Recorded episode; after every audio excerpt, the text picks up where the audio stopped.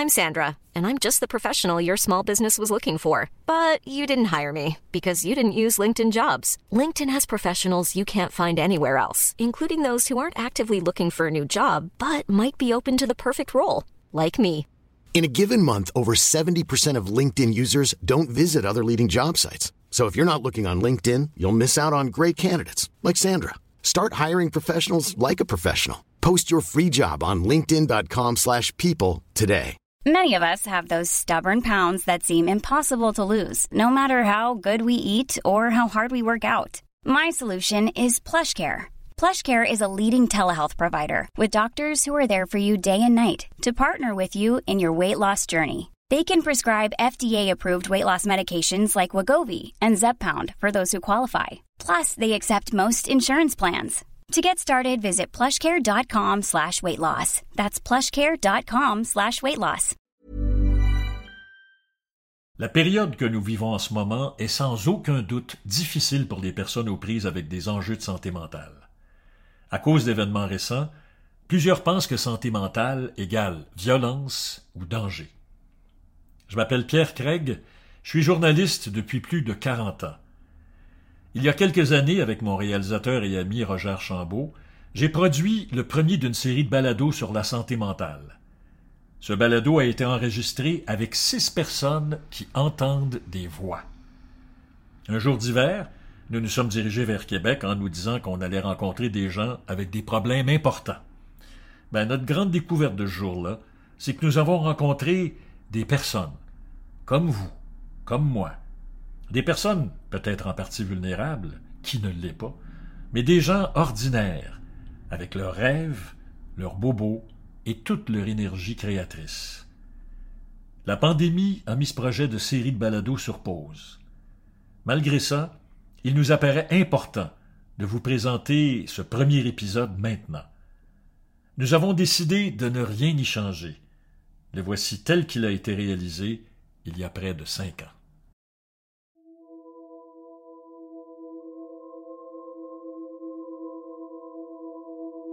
J'ai eu l'idée de faire parler des personnes qui ont des problèmes de santé mentale parce que ça me touche de deux façons.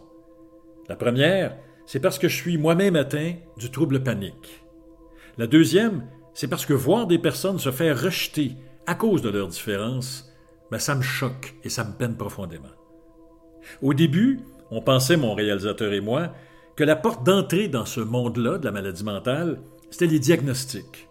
Schizophrénie, dépression, bipolarité et puis tous les autres. Mais les personnes qui travaillent en santé mentale qu'on a rencontrées nous ont fait comprendre que la porte d'entrée dans ce monde, c'était plutôt la souffrance.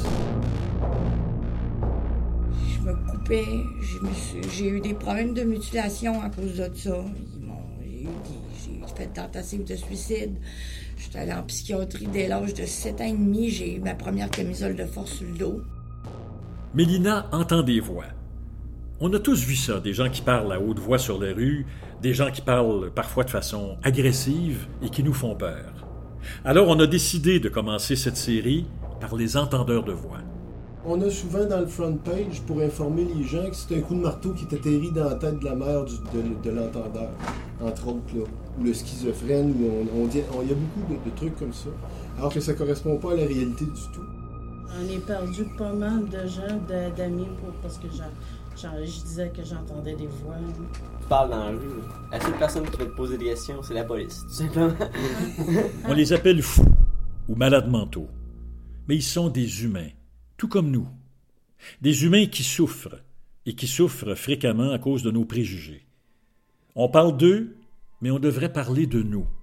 Parce qu'au cours de nos vies, on sera un sur cinq à être touché de près ou de loin par la maladie mentale. Je le sais, j'en fais partie. Je m'appelle Pierre Craig. Vous écoutez Frères humains. La première fois que vous avez entendu des voix, est-ce que, vous vous rappelez de la toute première fois? Tu quelqu'un qui se rappelle de la toute première fois? J'étais en train de me faire abuser. Le monsieur, il, a mis ses gros doigts dans mon vagin de, l'enfant de 5 ans pas formé, puis qui a pris des photos de Polaroid. Puis que la voix me donc, mais va-t'en, mais, mais bouge, mais va-t'en, fais quelque chose. La vie de Mélina, c'est une histoire d'abus sexuels, physiques, psychologiques. À partir de 4 ans, on l'a barouetté de famille d'accueil en foyer de groupe en passant par l'hôpital psychiatrique. C'était la voix d'un homme, d'un homme âgé, d'un certain âge, là. C'était pas la voix d'un jeune homme. J'étais là, j'étais qui cet homme-là, puis qu'est-ce qu'il veut? Tu sais, déjà que je me faisais abuser par un homme, puis un homme qui me disait de m'en aller de là. J'étais là, j'écoute-tu lui? Je fais, je fais quoi? Ma mère est aux toilettes, elle va revenir. À chaque fois je me faisais abuser, ma mère, elle s'en allait aux toilettes comme si de rien n'était.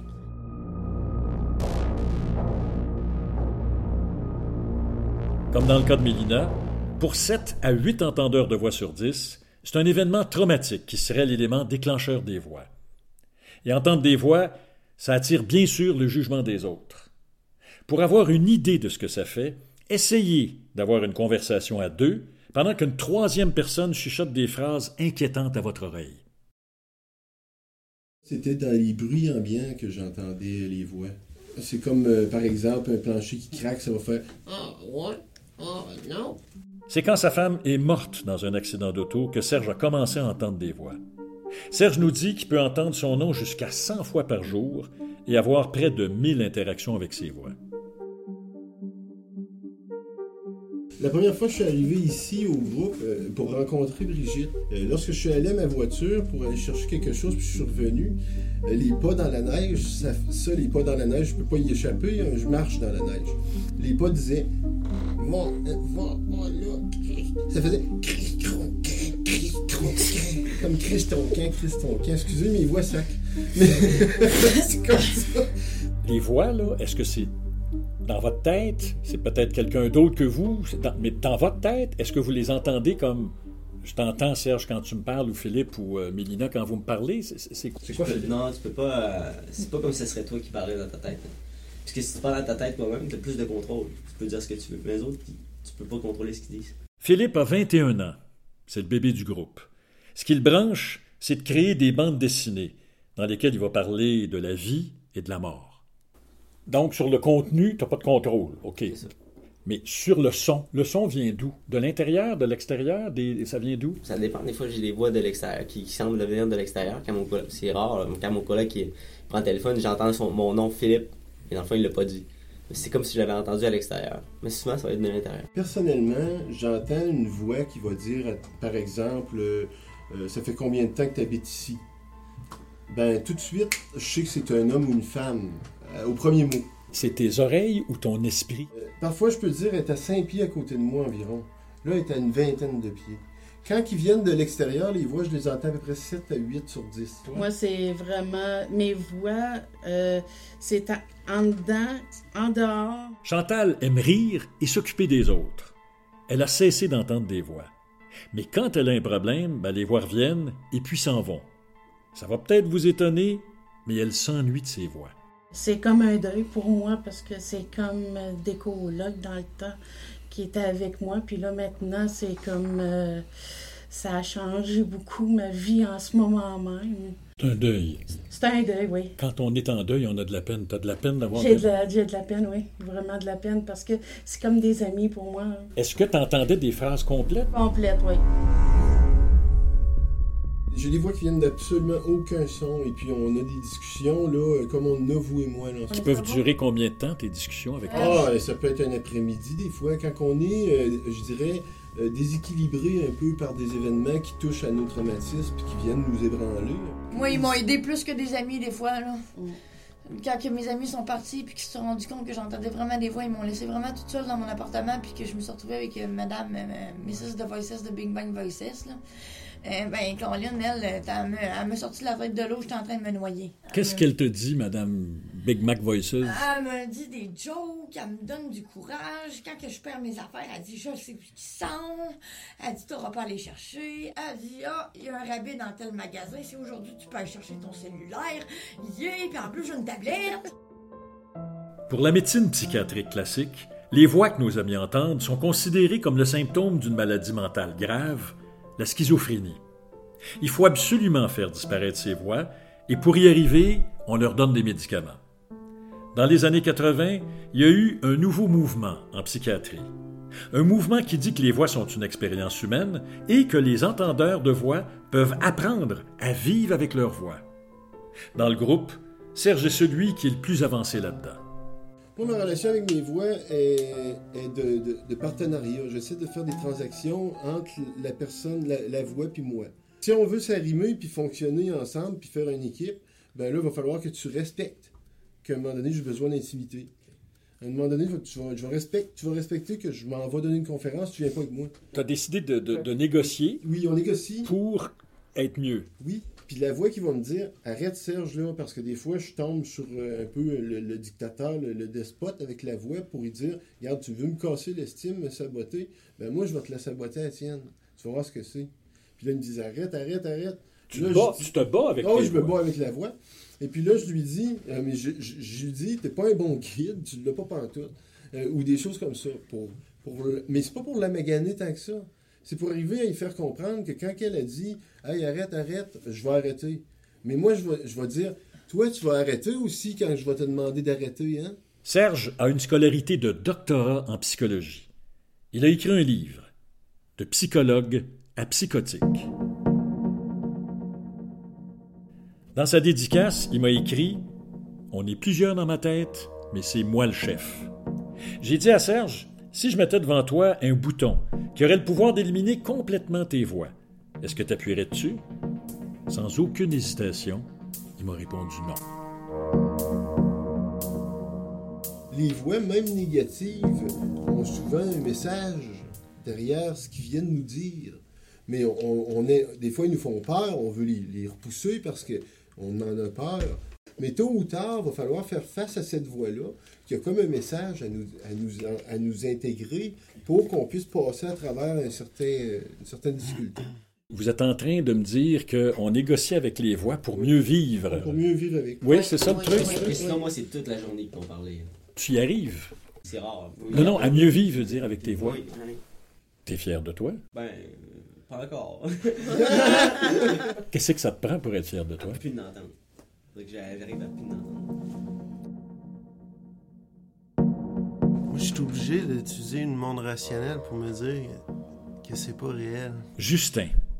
Quand ce galerie, c'est incroyable, c'est absolument plus le même homme. Il est technicien en génie civil. Justin est sous le coup d'une ordonnance de traitement.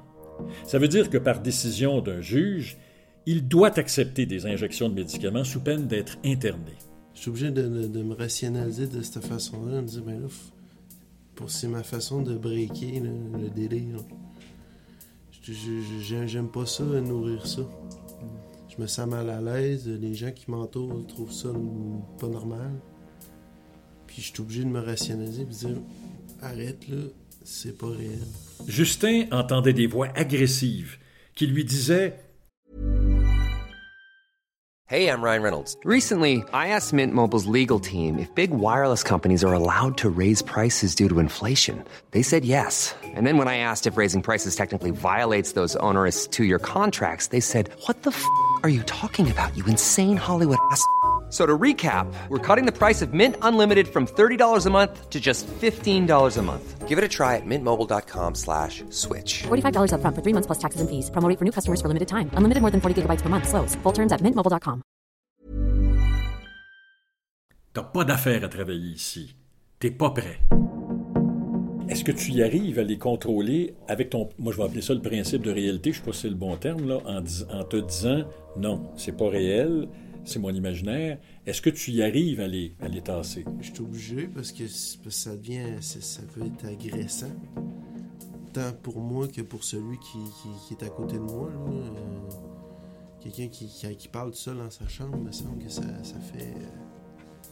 Ça fait bizarre, là.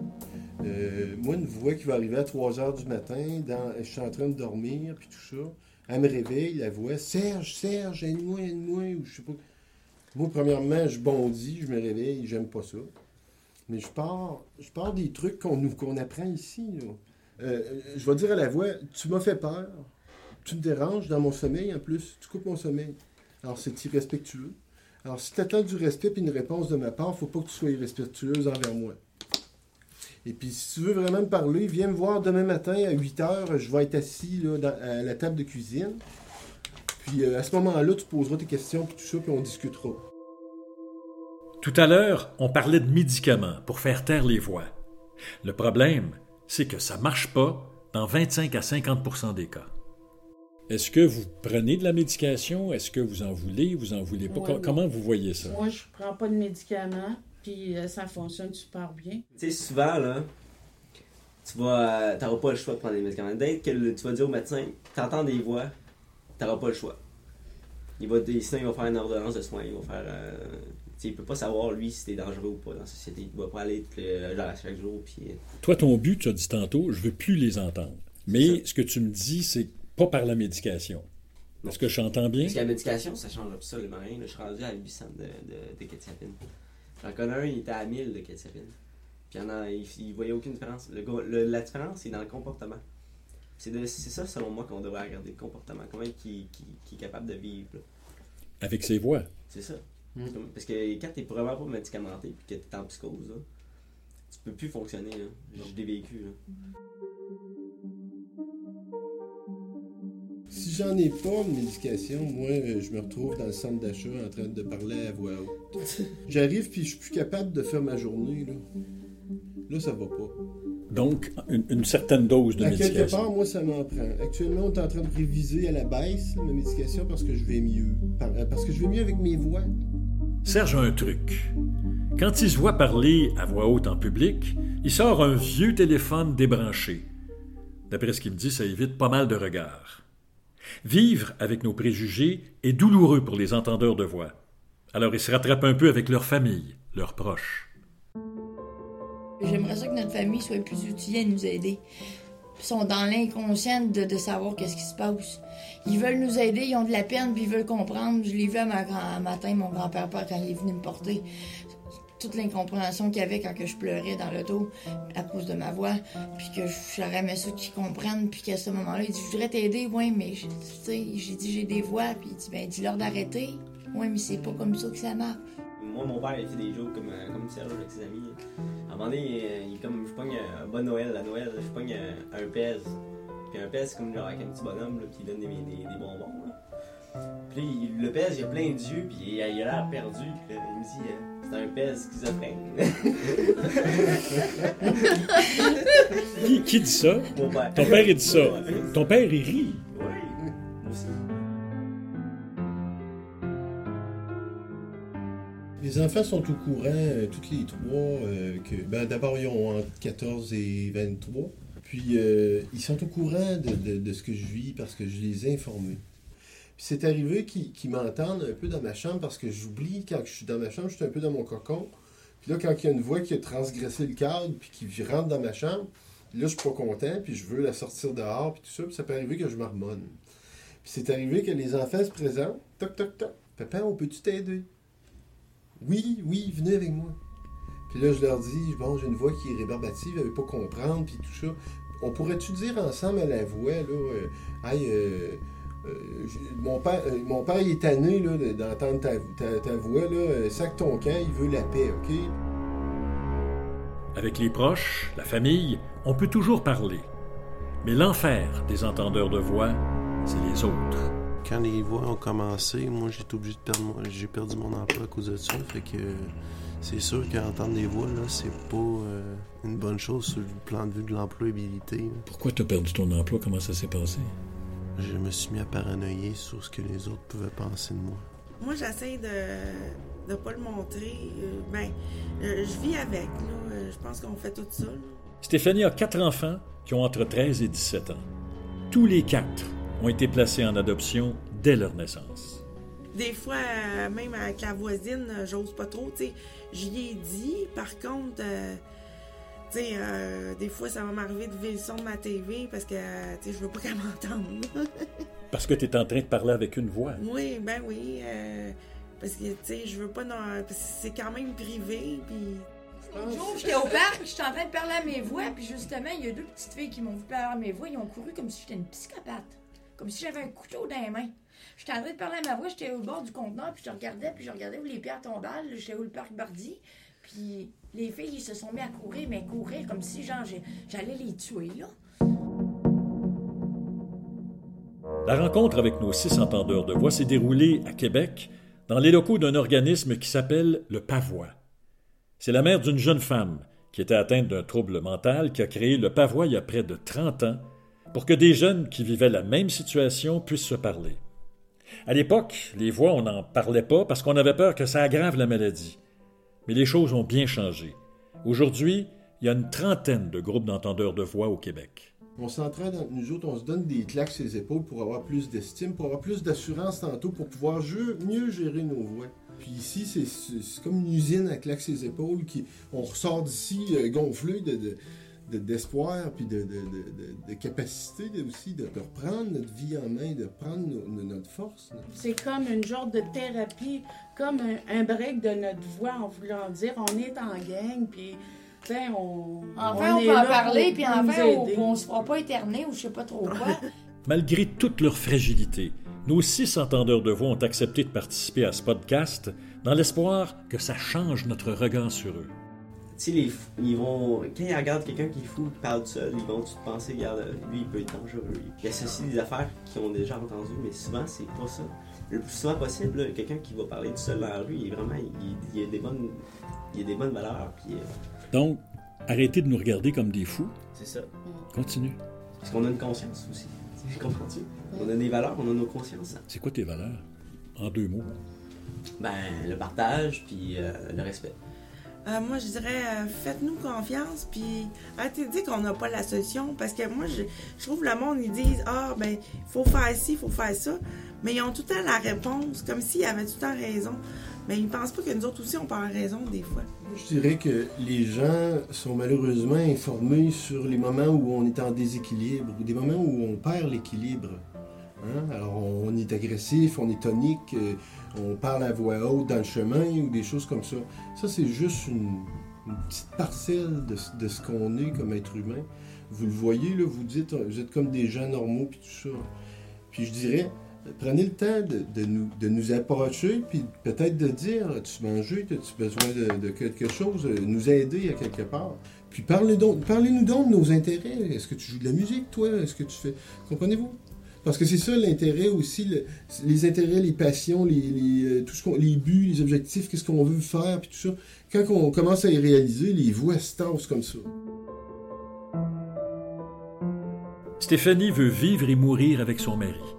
Son vœu le plus cher, c'est de retrouver ses enfants. Justin, lui, veut contester l'ordonnance légale de soins qui le régit en ce moment. Le fils de 21 ans de Chantal et puis sa mère accepte qu'elle entende parfois des voix. Philippe, lui, veut voyager, mais pas à la façon Club comme il dit. Il veut faire l'expérience de la rue, parce que d'après lui, c'est là qu'on voit la vraie nature des gens. Serge, de son côté, déploie ses ailes depuis qu'il est avec le groupe.